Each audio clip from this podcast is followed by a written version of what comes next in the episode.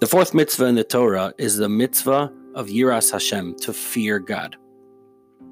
There's an interesting parallel that attaining fear of God can be approached in a similar fashion as the way we attain love of God. It's, again, through getting to know Him and His awesomeness. We get to know God through understanding the world around us, this time using the glasses of God's awesomeness and His greatness as opposed to His kindness.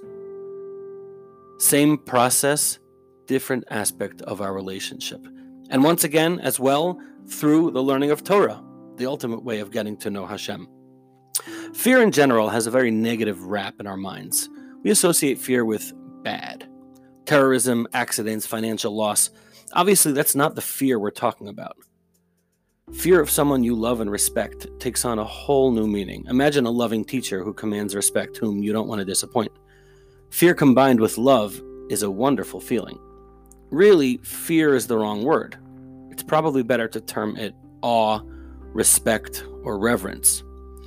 Remember, God is not a policeman. He is our coach. He wants what's best for us. He challenges us, and when He holds us accountable, it's in order to make us a better person. And that is your one-minute mitzvah.